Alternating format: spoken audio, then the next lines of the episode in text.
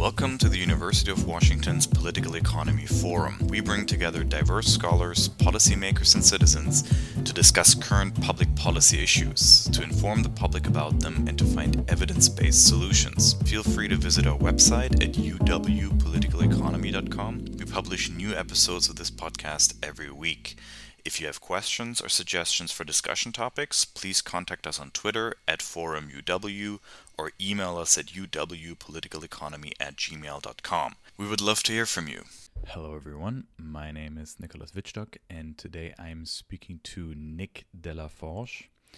Nick is co founder and partner of a German venture capital fund called Planet A Ventures and Planet A focuses on early stage startup investing in the broad space of clean energy and environment related technology, aiming to support founders tackling the world's largest environmental problems.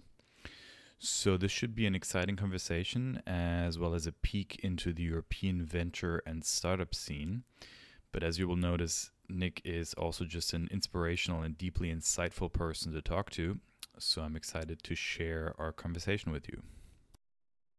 Hello, Nick de la Forge. Hi, Nick. Fantastic to be here. Thanks for having me. You're very welcome. We're excited to have you on. Uh, Nick, you are the co-founder and a partner at Planet A Ventures. Uh, what does Planet A Ventures do? Um, thanks for asking. So Planet A Ventures is uh, European based. Uh, so I personally live in, in Berlin, but the team is scattered around Europe. A European based early stage green tech fund. That's, that's a lot of words in one sentence. So basically what we do is we invest into innovative technology that aims at uh, contributing towards the buildup of a sustainable economy. Um, mm-hmm. Right now, um, we can see it left, right, and center. We somehow have built a non-sustainable economy, uh, an economy that is operating outside the planetary boundaries. We see that in the form of climate change, but the planetary boundaries as a concept uh, developed by the Swedish scientist uh, Rockström um, are much more than only climate change. There's also uh, nitrogen and phosphorus pollution. There is biodiversity loss and so on. And we've already severely overstepped many of these planetary boundaries. And we believe that um, it is our task as society, as humanity, uh, to turn back the wheel of climate change and turn back also the implications of the other planetary boundaries and to create an economy that is operating within the planetary boundaries. And we don't have the hybris to think that technology and innovation in itself can do everything, but we can, we believe that it can be part of the solution. Um, and therefore we look out for founders that understand that their companies are tools to combat climate change, global mm. pollution, mm. and so on. And this is what we do with Playday. We fund them at an early stage, um, so usually from from two people up to fifty people. Um, and next to capital, also bring a couple of other things to the table um, to make sure that our bets also are successful in the end. Got it. Um, that sounds extremely ambitious and uh, also pretty exciting. Um, but before we get back to the company itself, um, let me just ask you, how did you personally get into this? Um, how did you get to the point where you felt like uh, you were both um, motivated enough, but also, you know, ready and um, assuming that there's also uh, concerns about, you know, do you have the resources to pull this off and stuff like that? How did you get to the point where you um, co-founded this this fund? So I, w- I would say there is there is absolutely no red line. Um, mm-hmm. uh, I, I, also don't wouldn't uh, say that I ended up here by accident. I think it's just um, uh, some things uh, were meant to happen, and I, I, get to that in a second. But maybe a, a, sentence about what I did before. So I'm a trained industrial engineer, and then I always worked on the forefront of technology. Um, I uh, back when I was in university, some somewhat focused on the back then uh, not called Web3. Back then it was only Bitcoin in uh, early 2015 and started to invest a bit in that space. And uh, that has spiraled uh, upwards over the past years, ended up doing around 70 angel investments in that space into both equity and token. And uh, that was, uh, that was something that on the one hand got me trained in how does the investment and finance world work, which I always did beside, next to my regular job and also um, made me realize how uh, motivated and interested and uh, curious I am in anything that is new. Back then, I was fascinated by the idea that the internet could be a more decentralized, more autonomous place. And then ended up doing a couple of jobs in the meantime, was with a fund, was with a startup, then founded my own company. And in the process of it, I started to realize that what we are calling climate change is indeed real. It's not mm-hmm. an abstract concept that might become reality, but we are indeed running against the wall with 120 miles per hour. And there was no inflection point in the sense that I stood on a landfill in India and suddenly realized, oh my God, this is all going down the drain.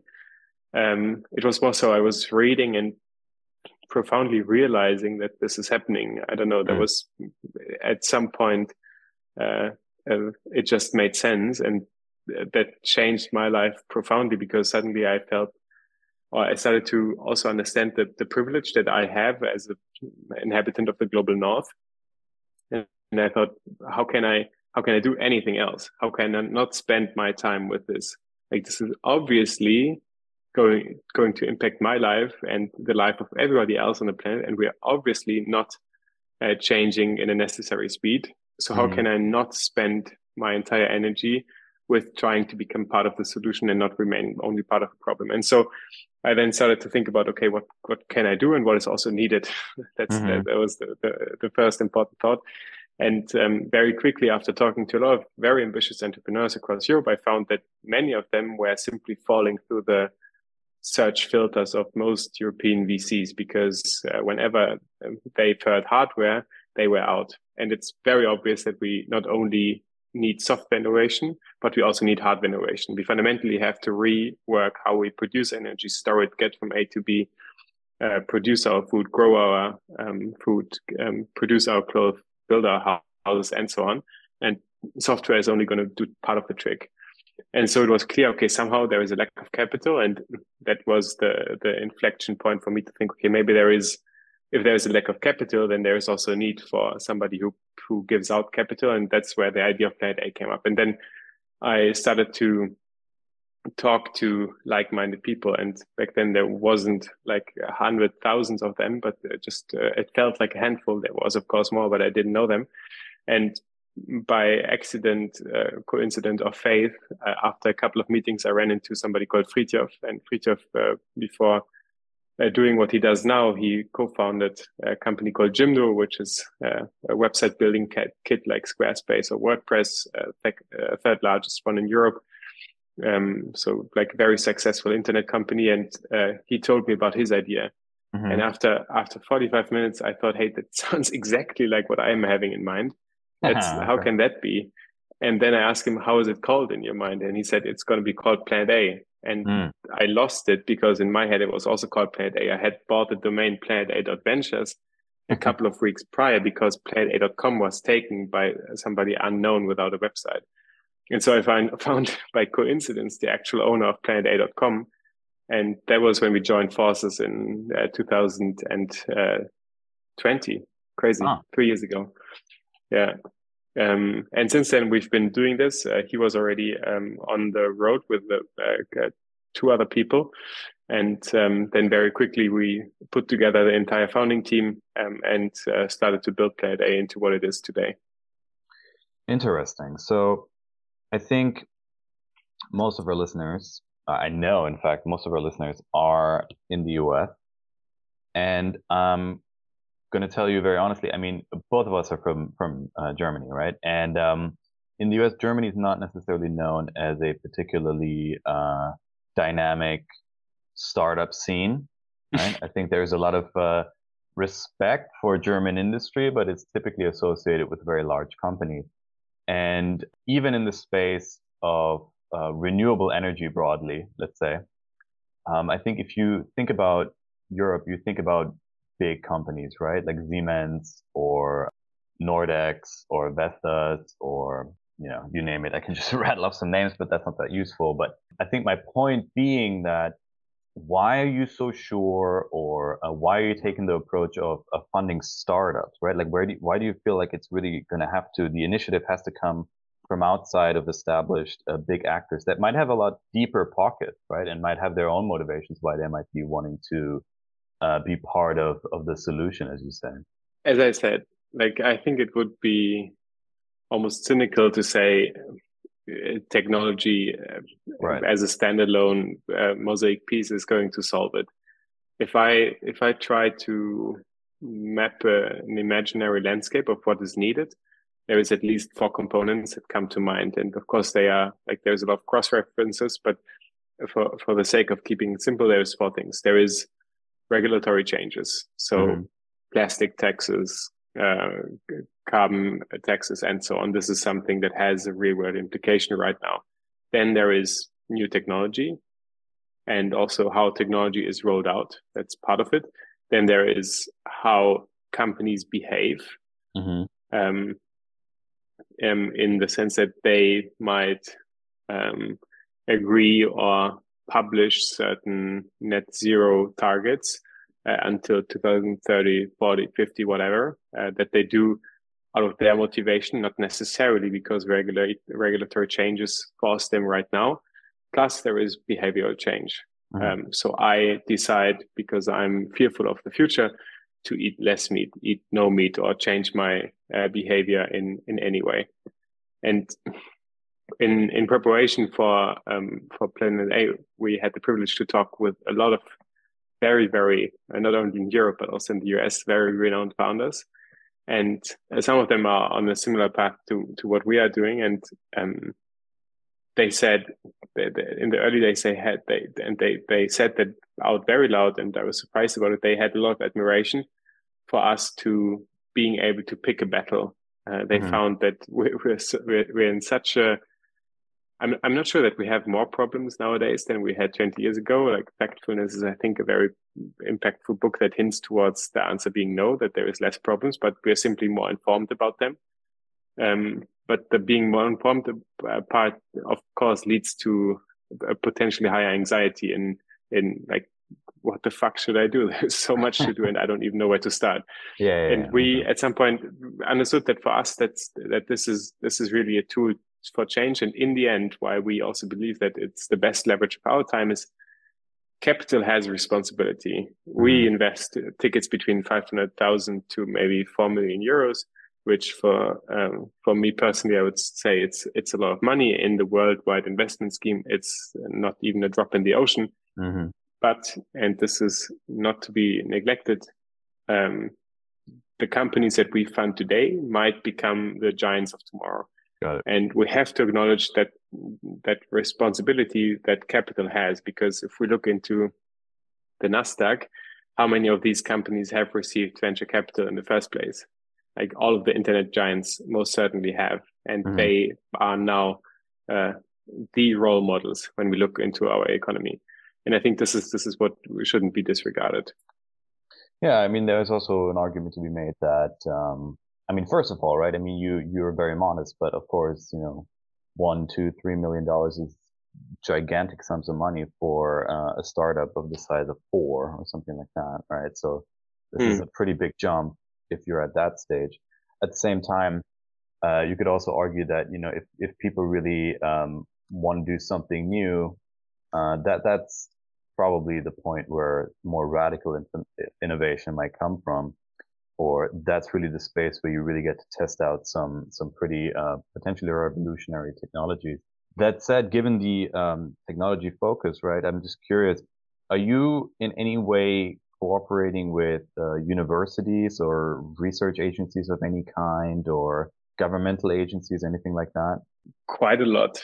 Mm-hmm. Um, so, so there is there is different approaches. There is, uh, if we look at only academia, then um, we are super well connected to um, the local accelerators. So, for example, many of the technical universi- universities have uh, somewhat uh, some form of acceleration program, mm-hmm. which uh, they might provide maker or uh, co-working spaces to startups in which they can just sit down, start first trials. And sometimes they distribute a bit of money, and so we try to be present at their demo days or whenever there are events um, and then also on a larger scheme, we also cooperate with people that still are in university um, and basically get into an agreement with them that if they see an interesting company forming, that they then inform us about them or put us into touch with them. Or so it's Got of it. course not a way to to tackle 100%, but it's uh, it's a good first step. And then individually, we're we're also doing quite a lot. So, for example, in in Germany, and I'm not going to bore you with details or any of your listeners, oh, there is something yeah. called an an, an exist uh, stipendia, an exist um, um, what would be the word? Um, scholarship? yeah it's yeah it's a type of a scholarship um, that goes out to founders. Um, basically you have to submit an idea and then you get uh, monthly then you get a yearly salary for up to three founders. And lena one of my co-founders she sits in the in the gremium that decides where these uh, scholarships go Got it. Um, and so we have a bit of an impact there. Then Fridtjof, the co-founder I already talked about, he sits in the um, Sustainable Finance Advisory Board of the German government. Um, and then I think the, the largest impact in a sense uh, we have in on a communication on a media and comms level. So we are, I would say by now, pretty decently connected to uh, European news agencies and uh, publishing houses and are able to communicate uh, what we do quite broadly. And we think that this is, of course, reaching more people than we would be able to individually. And maybe before we, we continue, one thing that I think is important uh, about our approach is we decided to tackle the entire field of venture capital slightly differently than other teams. So mm-hmm. we we looked into the past and said, okay, if we're going to replicate investment behavior from the past, then the possibility that we're going to replicate the same results are pretty high. So obviously we need to change something. And um, in the genesis of that, we started to notice that when investing, surprise, surprise, we're looking into financial KPI because they are vastly available, e- even for early stage companies. But we never really consider the actual environmental implications of mm-hmm. How does the world look like in which product X gets to become a product that is used by vast uh, population of the world. And so we believe that this is something that needs to change for two reasons. One, because it's the right thing to do. We don't have the luxury of not considering that anymore. Two, because we believe it gives us um, a better alpha on the market. We believe that there is undoubtedly, there has to be an undoubtable correlation between the companies that are most successful in traditional terms, so on a monetary side, and the companies creating the biggest positive impact. So that, I don't know, um, prevent most emissions from being emitted in the first place, uh, are able to restore most amount of hectares of, of forest or so. Um, and so we set up our team differently in the sense that we're not only a team of entrepreneurs and economists, but we also have a team of scientists on board. And these scientists, they conduct something called life cycle assessments. And life cycle assessments uh, are basically the gold standard for very scientific impact measurement and calculation uh, a life cycle assessment is, and we didn't invent that. Uh, that's the, the was the gold standard long before we used it. It's a holistic overview of all materialistic and energetic inputs that are needed to create a certain product, from the sourcing of the raw material to mm-hmm. the transportation emissions, to the production emissions, the use phase, and the end of life. So how can it be then recycled uh, into okay. into the life cycle? And we do that once for the innovation, and then we do the same thing for the status quo. So, um, for example, when we look into bioplastics, for example, we compare bioplastics with uh, fossil plastics, and then we end up with a difference in terms of CO2 emitted, but also in terms of waste produced, water used, and so on. And that allows us to be uh, not to not have to operate on a on a spectrum from light green to dark green and kind of hope for the best, but it allows us to be very quant about okay, how big is the actual impact potential of a certain technology if that mm-hmm. is scaled to certain market share in a certain market size. All right. Um, let me push back slightly. Um, so the issue that I see, or the, the immediate question that I have is how do you afford to do that? Right? How can you afford to do that? Because it seems to me that um, or at least the way that I typically think about it is that part of the problem really is that a lot of the costs that are associated with certain products are not internalized in the financial transaction that is happening, right? So I can produce a product that is cheaper in sort of monetary terms today, um, because I'm externalizing certain costs, they're only going to happen later, and importantly, not necessarily to the person that I'm selling the product to. So if you're now selling, saying, okay, we're going to use KPIs that go beyond just um, those more say classic uh, pieces of uh, financial information that would make an investment good, quote unquote, right, or as profitable rather is is, is, is the important metric. Or we're going to, um, in some sense, consider profitability in a more wider sense, in, including all of these other environmental factors, uh, externalized costs. Presumably, that that must come with some sort of financial hit, right? I mean, you you this can't be free in some sense to you as the investor. So so complicated way or long way of saying, of asking a very simple question, which is like, how do you afford to do that? Hmm.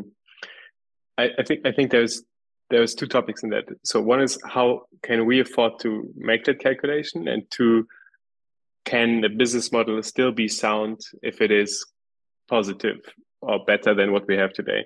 Yeah. The easy answer is how can we afford to do that? Um, we basically we have a team of 14, and of that 14, uh, around four people are working on the scientific side of things. And we simply decided to not pay ourselves industry average salaries to afford mm. um, what other would call a luxury, but we think it's essential. So Got that's it. very easy. So we don't have a different uh, cost structure towards our investors than than any other fund. We just uh, said, okay, this is essential, and we have to um, make a make a point for that to also exist beyond Plan A. The other side is how do like can businesses still be profitable?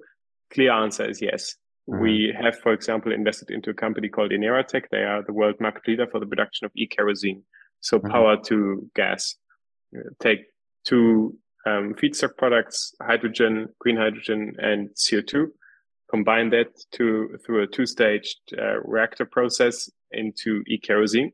Mm-hmm. And um, there, for example, we are in the situation that the European Union uh, has agreed, or it is agreed on by the European Union, that up until 2030, um, 8% of the total kerosene that can be used must be kerosene. So there is a there is a 100% uh, guaranteed market and nobody else is able to produce it. They their offtake agreements that they have are orders of magnitude higher than what they can produce today. This is like pure product market fit, uh, not in the software world, but in the hardware world. And we see that trend throughout different portfolio companies that either regulation is in place or customer behavior is already so high for a certain product that um, it is a viable product. So we don't do concessionary investment in the sense mm-hmm. that we say, mm-hmm. okay, it is doing good, but therefore we're looking for uh, smaller returns. By no means. We think mm-hmm. that from a, from a pure investment point of view, this is one of the maybe the largest opportunity of the 21st century. It must Got be. It. All right, that makes sense. Part of the reason why I wanted to talk to you is that I hear, or one of the biggest audience of this podcast, obviously, is students. And if the students that I interact with are any indication, um, a lot of them are are very equal to you, very very worried about climate change, and uh, it seems to me that most of them are somewhat in despair and don't really know what to do. So they're earlier in your in your journey, I suppose. But uh, one of the questions that derives from that is that you know when you hear all this um, amazing uh, stuff that you're doing, for example, or you hear about your uh, co-founders and uh, co-workers, you know, who sit on these government boards or who are on the uh, uh, board of an institution that gives out scholarships in this space. Sounds like it, it's really hard to get into the position that you are in. But I'm assuming that you got into this position not like you didn't start in that position, right? Like you worked yourself into it. So, um, would you? Is there any advice or anything like that that you can give to people that might feel like this is really a hard uh, goal to attain? Or, or, or how hard is it to get to the position that you are? The good and the bad sometimes are the same. And I think in this case, it is the same in the sense that sustainability is not the future industry. Mm-hmm. Sustainability must be the future of all industries. Mm-hmm. All industries have a severe need to overthink what they are doing right now. And we can see early adopters and laggards wherever we look. We see that in the oil and gas companies. We see that in food producing companies. We see that literally everywhere that there are companies that take this really seriously and are looking to adapt quicker than others because they understand that that's going to result in a moat for them while others uh, still think that this is all a hoax and they don't jump any higher than any regulatory pressure is forcing them to. So, in general, to I think dedicate your work life towards something that feels meaningful and contributing is quite independent of a certain industry.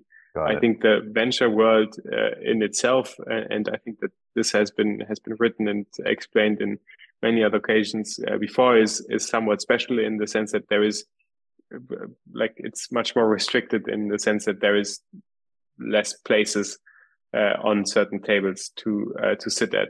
Yeah. So uh, there I can and I can only recommend to like build a network and start to talk to people and I don't think that there is a clear red line career in in VC, uh, red line career path in VC. I think there is so many different ways in and out of it. Yeah. No, that makes sense. 2022 was the year when Europe really seemed to understand that you know a new energy strategy is not really only linked to climate change immediately, but also to energy security, specifically uh, vis-a-vis Russian gas imports. How do you mm. feel like the clean energy or renewable economy investment scene in Germany has changed as a result of some of the developments over the last year? Would you say that there's more urgency now? Would you say there's more money available? Do you feel like there's more companies that are interested in making changes? Is there more interest in your services? I, I would say absolutely. So, so broadly speaking, 2022 has been a very tough year for many companies, like for many startups we saw a turmoil of of uh, public markets, and uh, that trickles down towards later stage, uh, towards buyout, towards later stage. We see towards early stage, and then also pre-seed and seed companies. Mm-hmm. Energy, however, behaved completely anti-cyclical. Mm-hmm. Um, we invested into uh, a company called GA Drilling. GA Drilling is a Slovakian company that has developed a novel drilling head um, and they don't drill with diamond coated uh, wheels, but they drill with plasma. Mm-hmm. Why is this relevant? Wind and solar, the typically used examples for renewable energy, uh, are fantastic, but they are not baseload continuous. So if there is wind mm-hmm. and sun, then there is energy, and if not, then we suddenly need a lot of money to build storage facilities, which also usually uh, need some form of precious metals or anything that is not vastly available. And so that's a bit of an issue. Geothermal, geothermal energy, and especially supercritical geothermal energy, is something that is vastly available everywhere in the world. We need 0.1% of the heat of our planet Earth to power the entire primary energy needs of humanity for the next 2 million years. And we're not tapping into that right now. And this is mostly because we are limited by engineering challenges that mm-hmm. are when we go beyond the depth of three kilometers, we in most regions of the world we hit something that's called the so-called hard rock, um, which is either granite or cooled off lava rock. And our existing drilling technology, so these diamond-coated drilling heads, they last maybe half a meter to a meter in, in hard rock, and then they are dull. And that means that then I have to pull out three kilometers of steel to attach a new drilling head, and then it sink down again. And that leads to simply exponentially rising costs the deeper I go.